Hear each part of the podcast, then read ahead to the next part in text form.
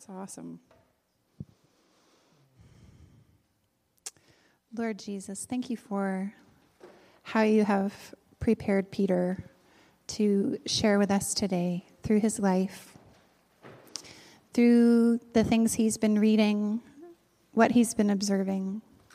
I ask for uh, peace to continue to be upon him as he shares today. I pray that you would um, bring clarity to his uh, thoughts, to what he's prepared, and that for each one of us that we would find freedom through your word and through this wisdom. And I ask these things in the name of the Father, Son, and Holy Spirit. Amen.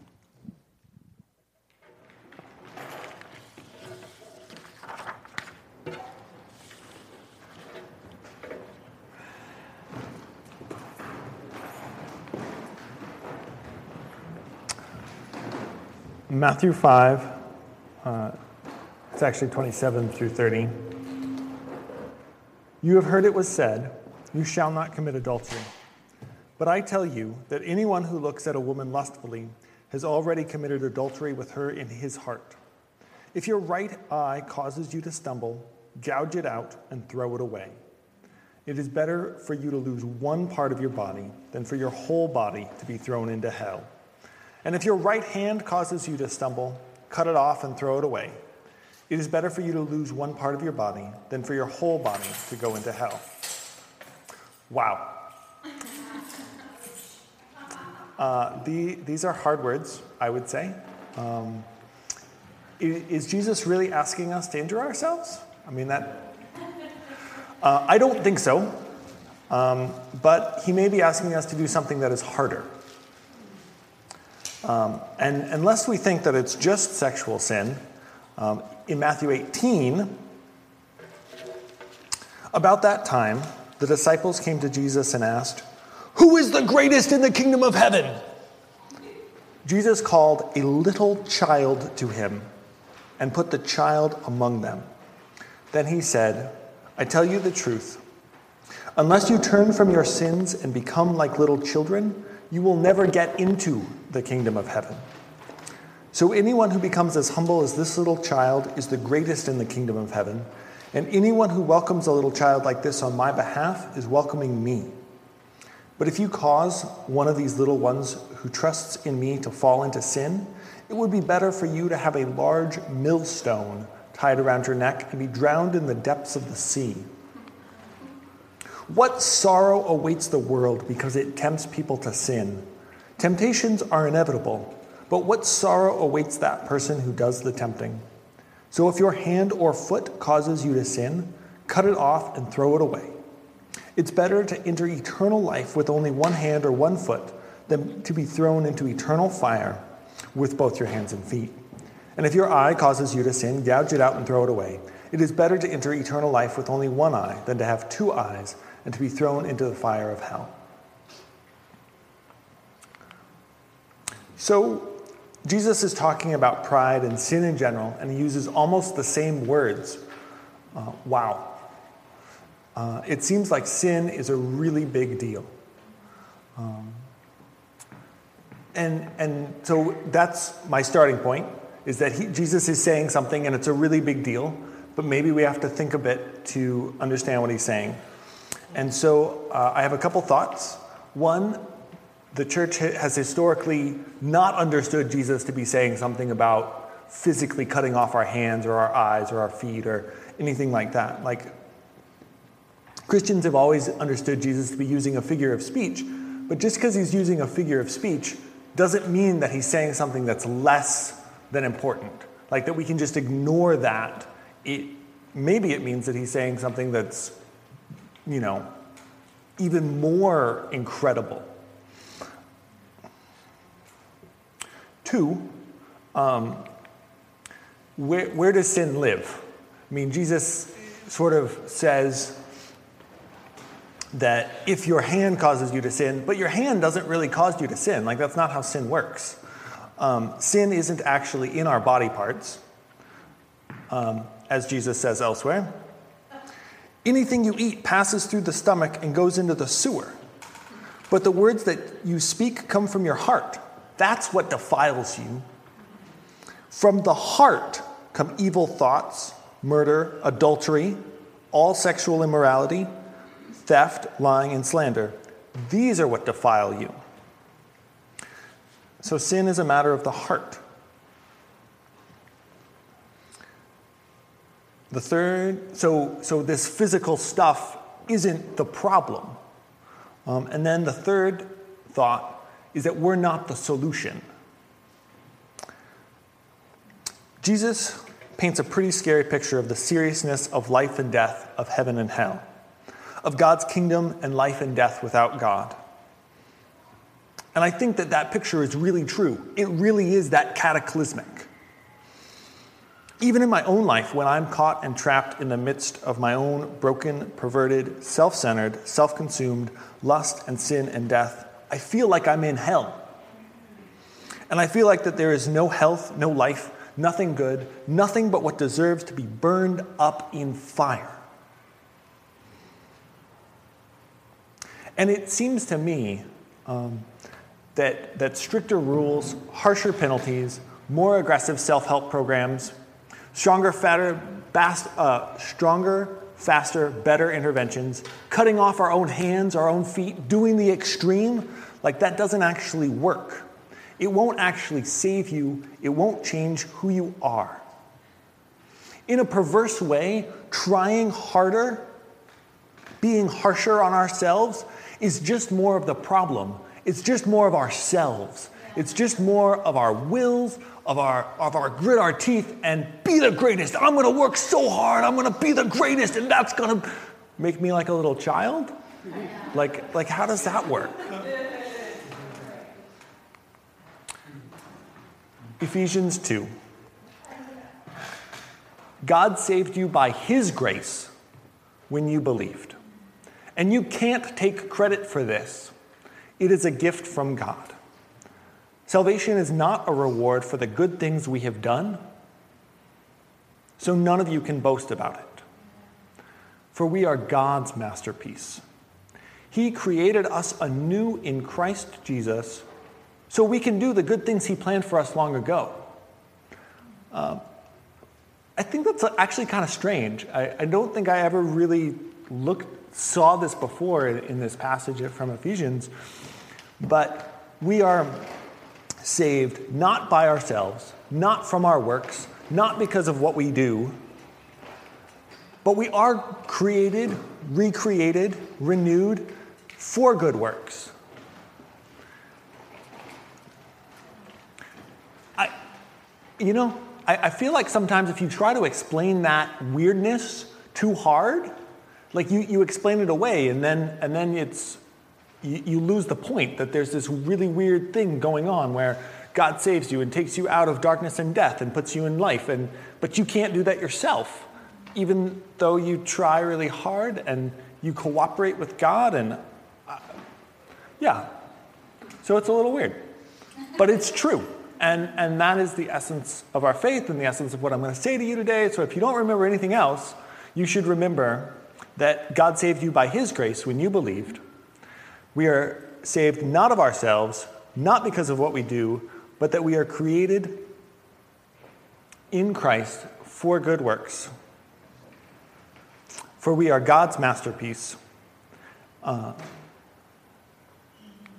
so, what was Jesus saying?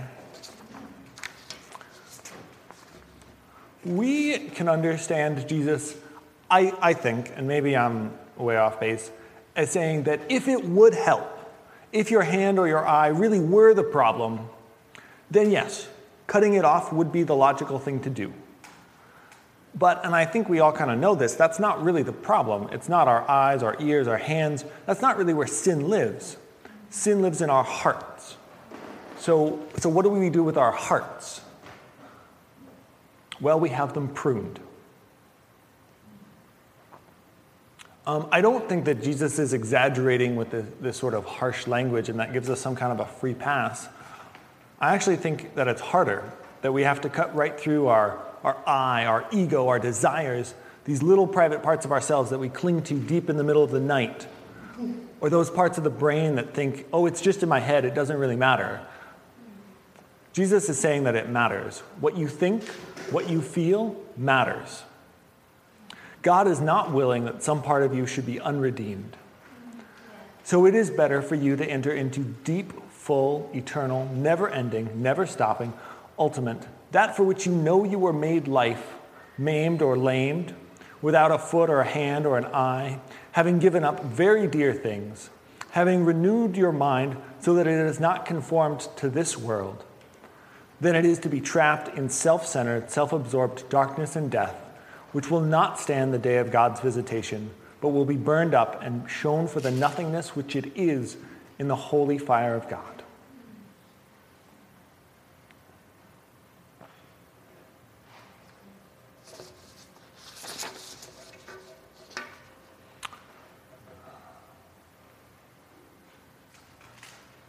So um, let's step back a second um, and think about what I want to call disordered desire. Um, this is a, a, way to understand sin. Um, there are a variety of ways to understand sin, and if this is helpful for you, then take it. If it's not helpful for you, don't take it. I think it's behind uh, some of what um, our, our, the book series that we're going through talks about, um, but it's sort of in the background of a lot of what he, he's saying rather than up in the, the forefront.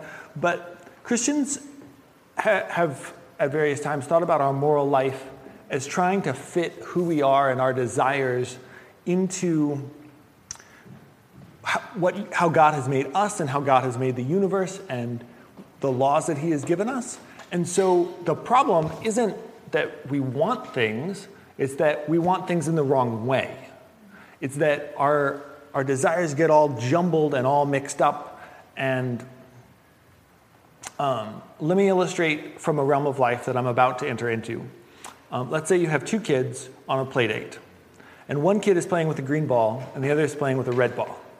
And let's call the first kid Molly, and she decides that she's done playing with the green ball and she wants to play with the red ball. Now, there's nothing wrong with wanting to switch toys that you're playing with. Like, that's just a part of what we do when we play. But if there's this other kid who's playing with the red ball and it's not her, her turn, that, that's a disordered desire. She'll let that, and it, you know, I mean, you can watch it happen, but it happens to all of us. Like, it, this desire just wells up in us and it becomes the most important thing in the universe. And it's like nothing else matters. And it's like, there, that's a like hello. Did you have you not heard about any of the rest of life, like paying attention to your parents and justice and concern for your neighbor and like like it just doesn't. It's this. It's all jumbled up and it's you know. And if we all acted that way, it would be chaos. Um,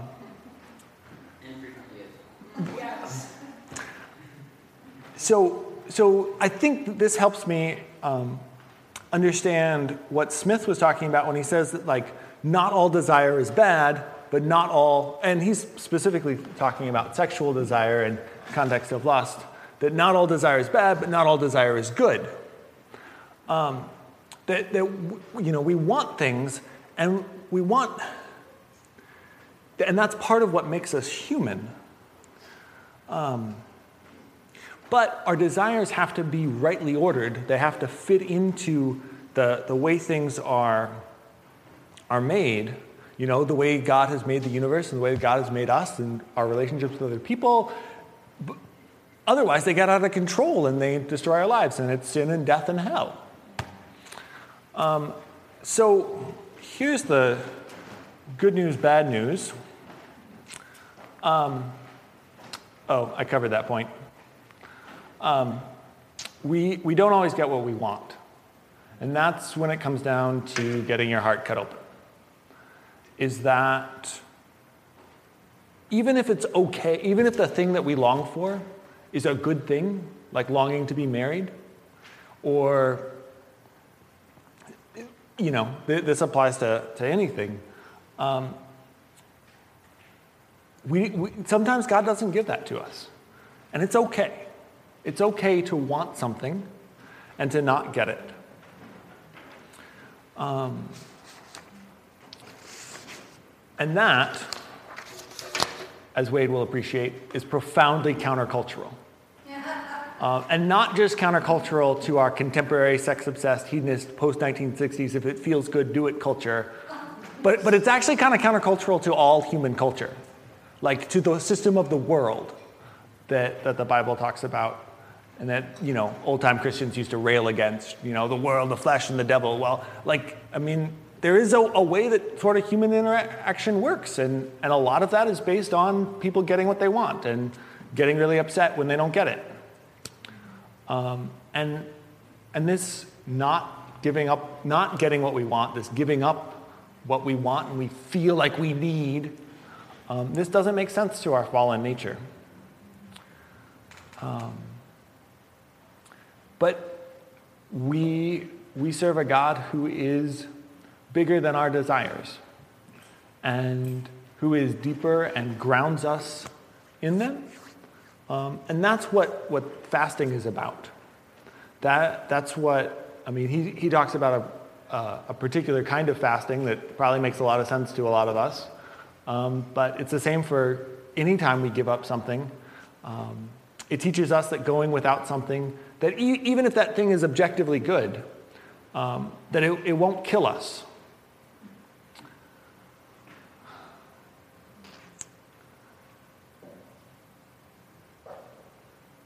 Um, it, it, helps us see, as somebody who was reviewing um, an interesting book about how called "Staying Faithful: How Our Sex Lives Matter to God." Um, like Christians throughout history who chose celibacy as a way to express their unfettered devotion to God, single Christians remind us that we don't need marriage or children to make our lives and bodies meaningful, uh, and that it is the service in the kingdom of heaven and not our service to our families or country that is the measure of a life well lived. So, so that's hard. Um, and I think that, that as we understand that we are saved by grace and not by getting everything right. That as we develop a picture of God um, as, that Smith painted in the, in the first book uh, of a caring, loving, compassionate God, that we develop the character to be able to give up the things that we really want. And, um, and that is not an easy thing, nor is it a thing that I have some kind of mastery over, and that I'm, I'm preaching from a, from a position of mastery. But um, I, I would also sort of, by way of um, not a very smooth segue, um, say that for, for my money, um, Smith kind of overgeneralizes particularly when talking about the difference between men and women. Um, and I, I just will say that generalizations are always wrong, and that I don't even know if it's helpful that to, to be like, well, men lust one way and women lust another way, and um, you know, I've I, I, know that I've become emotionally infatuated with people and and been obs- obsessed with them in profoundly unhealthy ways. Um, and I know that there are lots of women who struggle with pornography. And that, it, that you know, if, if that was ever true, like in you know, statements about the past or what, it, we, we don't really know what the past was like. Um, and so I just don't know if it's helpful. Um, I also don't always know if it's helpful to, to try to decide in your brain, you know, oh, I had a thought, and, and was that a rightly ordered desire or was that a wrongly ordered desire? Like, I think sometimes we can be, we can get trapped in this, like, I have to figure everything out and I have to, like, know exactly where the line is and what, you know, what's the exact moment at which I'm objectifying somebody else. And, and I sort of, in the same, you know, sense of like, well, what we're actually trying to do is cultivate our character and cultivate our character. So, it, you know, generalizing about other people is maybe not the most helpful. Well, maybe I don't need to know specifically every last instance. Maybe I can just say, God, your, your grace covers things, and I, and I, you know, submit myself to you, and I hope that your grace continues to renew my vision so that I don't objectify people, you know, and I'm, however much, you know, I was objectifying somebody there, well, then, oh, sorry about that. Like, like I'm not gonna, you know, try to get all the details right all the time, because that's just not how people are. Um, so um, I felt like I should also I- include a little thought that um, sometimes when lust gets talked about, um, it gets talked about in ways that are really oppressive to women. Um, that that say you know, men are consumed by this uncontrollable thing that they can't control, and that women have to cover themselves up, and that that will solve this problem. And it, it struck me recently that it's, it's not actually true. Like, if you look at cultures around the world where women do cover themselves up because of massive social pressure, it's still, you know, um, men being full of lust and being, you know, like t- harassing women is still a huge problem. Um, so that's what I have to say about that. That um, God will judge each, God will judge everyone according to what they have done. That we can't put other people in the category of like, well, if you had just been this way, if you had just not, you know, shown your ankles, then these people wouldn't have sinned. Like, that's just not how it works. Um, I would say modesty is also important. Um, 1 Timothy 2 In every place of worship, I want men to pray with holy hands lifted up to God, free from anger and controversy. I want women to be modest in their appearance. They should wear decent and appropriate clothing and not draw attention to themselves by the way they fix their hair or wear gold or pearls or expensive clothes. For women who claim to be devoted to God should make themselves attractive by the good things they do. That through our love and service and character, that is how we should project ourselves. Um, and, and modesty is super cultural, like, you know, clothing and it's not, there aren't universal guidelines handed down from the New Testament. Uh, I mean, and, and, the, and the, the other thing to think is, you know, Paul's not, this isn't Paul talking about it in a sexual context, um, which is an interesting thing to be, because so often modesty gets talked about in a, the context of lust. But it's like, well, actually, this is about relationships potentially between women and poten- you know about how social class or um, about what you know what, what what other people like how other people perceive us um, so that's that um, so kind of wrapping up um, i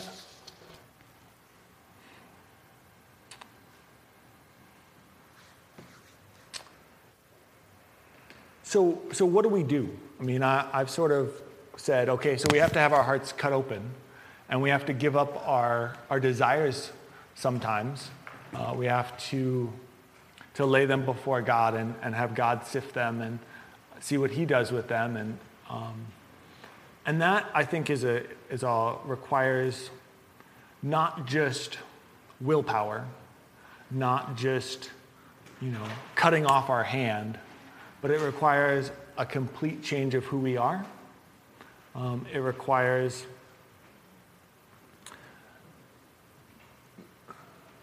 um, a community and being in a community that doesn't promote lust, that doesn't uh, objectify others, and that that calls us away from that.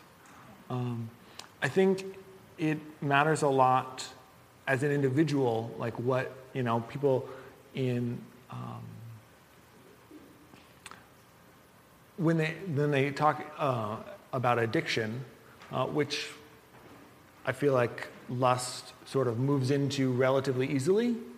Um, but again, I would say generalizations are always wrong. Don't, like, I, sometimes, you know, I, I know for myself, I've, it's like, well, am I, like, is this an addiction or is this just a pro, like, like I don't, I don't know if we have to sort everything out into these nice categories.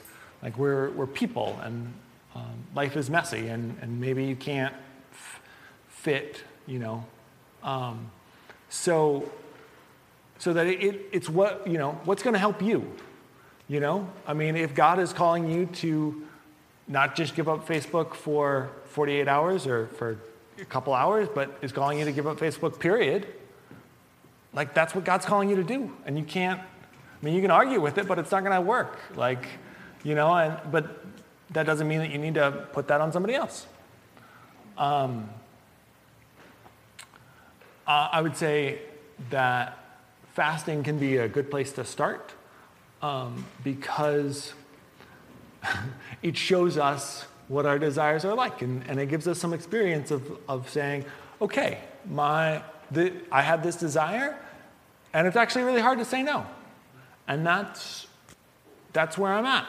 And, and maybe I can think about how to, how to manage that, how to, how to, how to put that before God. Well, did I?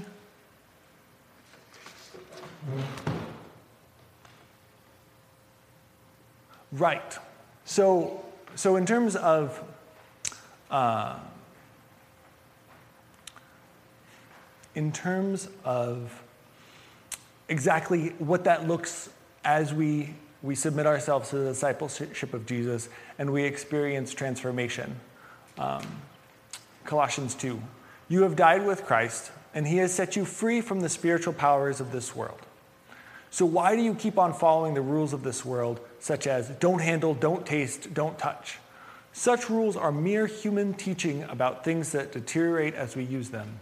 These rules may seem wise because they require strong devotion, pious self denial, and severe bodily discipline, but they prove no help in conquering a person's evil desires. That Paul is saying just adding more restrictions doesn't help. Just willpowering it harder isn't going to help us be people who see each other with love and purity and not lust. Um, and finally, um, I almost feel like that speaks for itself. Um, I think in my own experience, and, and I think it's probably pretty true for a lot of people, that this topic carries a deep, deep well of shame. Um, that, and I, I don't even know, know why exactly. I mean, I could speculate about why this touches us so deeply, and um, but I mean, it's serious. It's a serious topic. Jesus uses some pretty hard words when he's talking about it. But my experience um, is that shame doesn't help, that it, it actually just drives us more into um, darkness and death and using lust as a coping mechanism for feeling shame um, and getting stuck in a cycle, um, getting trapped in uh, what Jesus has, has come to set us free. Like,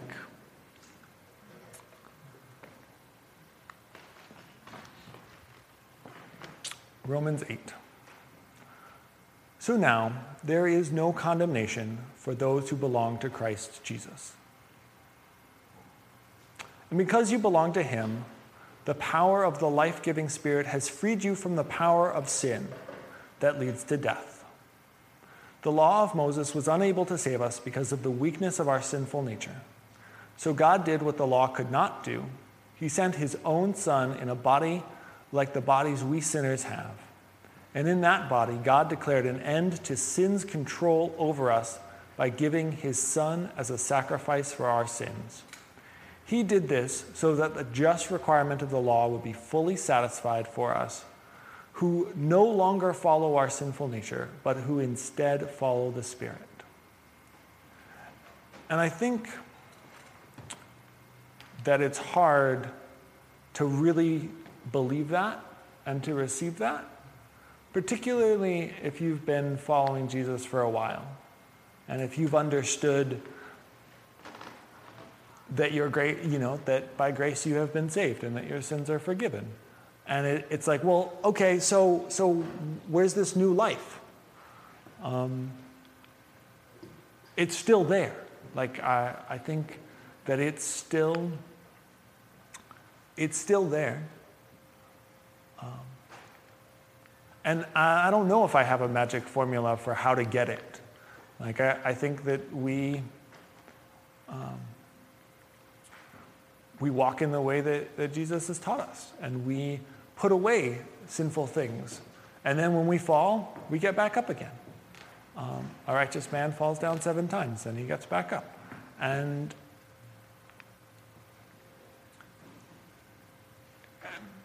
part, part of me wants to, to, to try to make a really dramatic finish and be like, well, this is the one thing, and I'm going to preach at you until you get it and, and you're really gonna get it, and you're really gonna be free because you're really gonna experience God's freedom um, from shame, from that, that puts us into this cycle, and you're really gonna get it. And I don't think I can do that. Uh, I think that the Holy Spirit can do that. Um, so thank you. so so I will, I'll go ahead and pray um, for, for the Holy Spirit to do that. Um,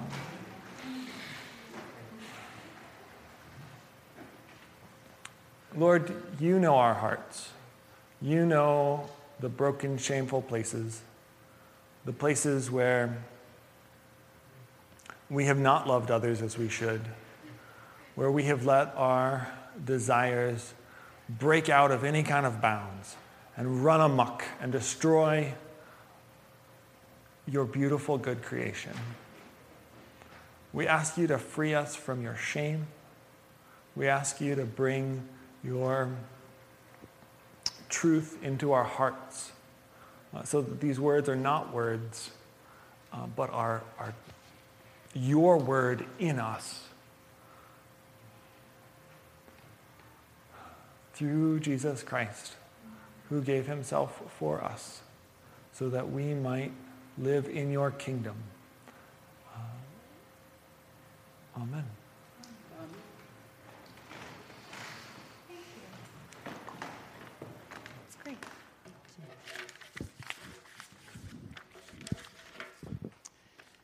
Thank you so much, Peter. I think as Peter was sharing, one thing that came to mind was there's been a bit of a theme as we've gone through the different chapters of of the two books that we're going through so far, and um, as far as slowing down and also practicing gratitude, deliberately trying to notice the things around us that we can be grateful for. And as Peter was talking, and I was just trying to examine my own heart and think, what is it? What is it that I'm longing after? Or what is it that, what am I idolizing? What, is there anything? I think the times um, where that tends to happen more for me are seeing my own weaknesses um, interestingly enough, was what Karen prayed into in pre service prayer, where that can come even for me, even in just comparing myself to somebody else and then feeling less than and, and longing after wanting to be somebody that I'm not. Or um, lately, as, as I've been hurt or injured and not able to do all the things that I would like to do, I realize how much I idolize being capable and being in charge and being a helper. And I actually felt like I was pretty good at asking for help, but I was good at asking for help for the first little while. And then I didn't really get better. And I had to keep asking for help. And sometimes I wouldn't ask for help to the point of physically injuring myself because I just felt embarrassed that I had to come and ask Mark and Lynn for help again, or I had to call the kids again, or I had to do whatever. Um, but I think that as we come back to this, this principle again of um, how do we not lust after or long after things that we don't have in our lives? That very simple principle of slowing down, trying to be present where we are, and truly being grateful for what we have. And sometimes that is the hard work of being grateful for who we are. And that feels harder sometimes. I feel like it's easy to be grateful for all the people around me. I feel like it's easy to be grateful, well, I mean, not always, but often for my family. And sometimes my family frustrates me, just like everybody's family does. But I think um, if I'm really honest, I think I have a pretty good self esteem a lot of the time. But then, if you, but then in the deep, dark places, if you had to say, you know, are you grateful for who you are? Those are the places where it's easy to know because I know my own sin. I know the depth of my own sin. But it is a comfort to journey together. It is a comfort to know each other. sin. One of the great things about our family shares a duplex with another family from this church, for those who don't know me. And that's who I'm referring to when I say I had to go help Mark and Lynn for help. And we've both said to each other that when we hear each other yell at our kids, we never think, like, oh my gosh, that's terrible. We always think, oh, thank God I'm normal. Oh, thank God somebody else.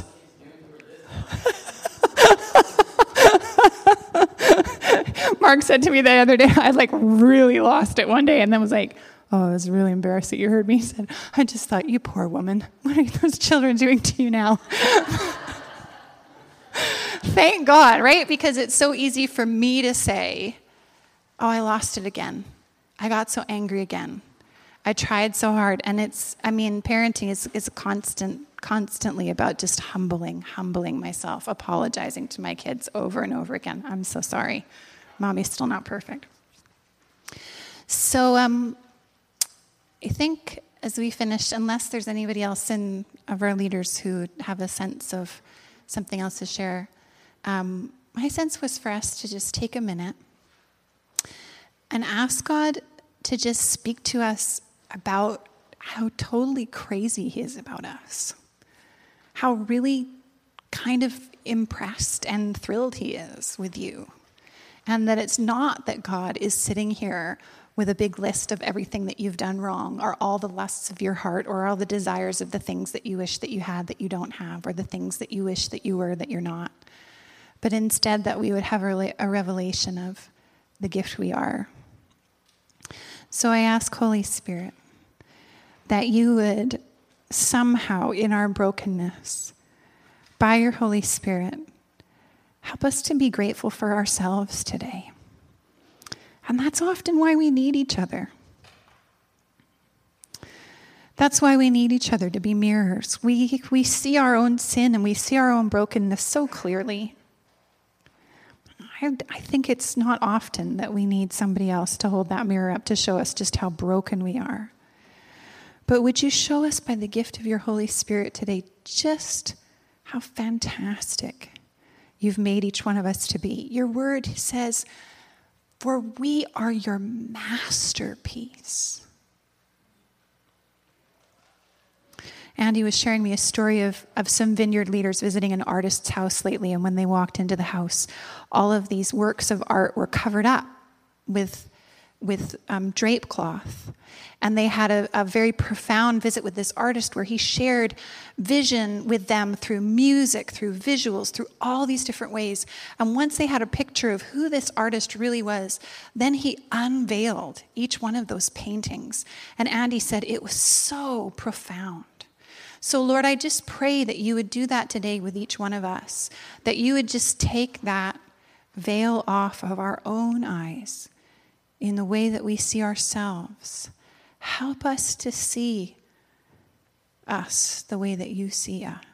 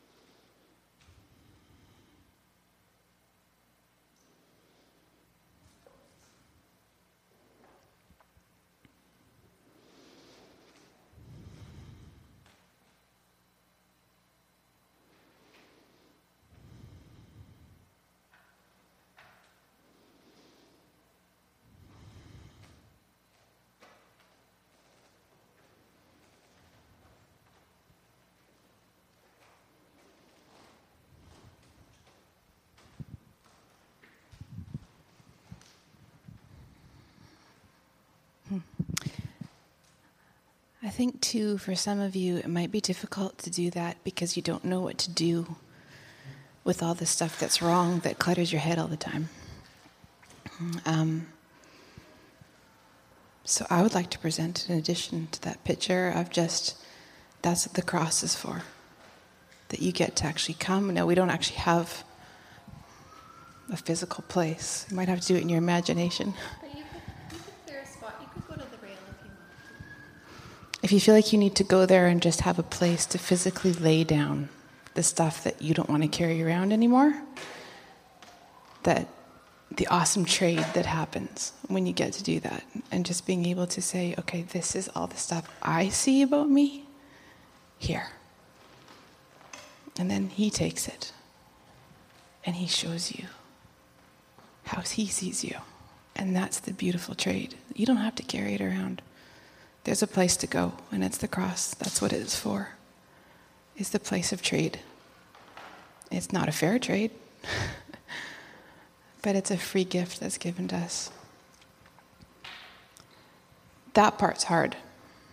I've been in that place where you're like so aware of what you have that you don't want anymore. But the idea of actually getting up and doing something about it, that's hard. So if it's easier for you to do it in your imagination, then do that. But if you feel like you're desperate enough, or that that's an offer as well, just to be able to go do a trade in a physical place, um, do that too. So I think um, there's just a lovely sense of quiet of people processing lots of stuff right now. Um, it is time for those of us who have kids in kids church to um, go and get our kids to bless our kids church workers. So i think um, at this point in time i just invite you to um, uh, stay in a quiet place. If you feel comfortable and this is something that you want to talk about with somebody else Anybody can pray for anyone in our church. You don't have to come up to the altar. You don't have to come up for prayer. But if that's something that feels helpful for you today, that's available. You can come and get prayer from one of our leaders, or you can come, as Karen said, up and just spend some time praying. Kenny actually recently just rearranged things so that that way you can either kneel at the rail here, or there's a couple of kneelers that used to be used by um, the priests in the Anglican Church, and we've just turned them so that that way, if you want to kneel at them and reflect on the cross, or just have that as a focal point, you're really welcome to do that too. So, um, just, uh, I think even standing might feel disruptive. So, why don't we just present ourselves in a place where you can receive a blessing, whether that's bowing your head or opening your hands or whatever that looks like for you. And I just invite you, it's such a beautiful day. We have our gorgeous garden outside. I was saying a Glen to Gloria this morning. We were out in the garden picking flowers for the altar. I said, I can't believe that a year ago we didn't know where our church was going to be. And now we're standing in this garden surrounded by these fruits and vegetables and flowers and all this beauty. So I just invite you, if you want to chat, just go hang out outside. Go hang out on the deck. Go hang out in the garden. But let's just make this a quiet space here. And, um, uh, and we'll just maybe get Dean to put on a little bit of quiet music. Um, I do want to ask that a few people who are in relationship with Peter would pray for him today, not only covering, because sometimes it's vulnerable when you preach a sermon like this, but also just as he begins his internship, just praying a blessing over him. So we'll just get Peter to come hang out over here and get a couple of people to come pray for him. So let's just put ourselves in a position where um, we can receive a blessing from the Lord. God, you are good. And you are gentle and humble in heart. And you invite us that when we come to you, we will find rest for our souls. And you invite us to take your yoke upon us because it fits well, it's easy, and it's light. And Lord, I pray that you would help us to come to you today with any burdens that we came in here with, that you would help us to do that trade of putting them before you, that we would find solace in your Holy Spirit in these words we've heard today in the company of being together. Um, as we pray for one another now, as we um, invite your Holy Spirit to continue to minister as she's done all the way along through this service. And as we go now into our week, we ask your blessing upon each one of us, each member of our family, that we would delight in your will and walk in your ways to the glory of your name. So I bless you all to go in peace to love and serve the Lord. That your week would be filled with joy and that you would sense God's pleasure in you as his masterpiece. And I bless you to go in peace in the name of the Father and the Son and the Holy Spirit. Amen.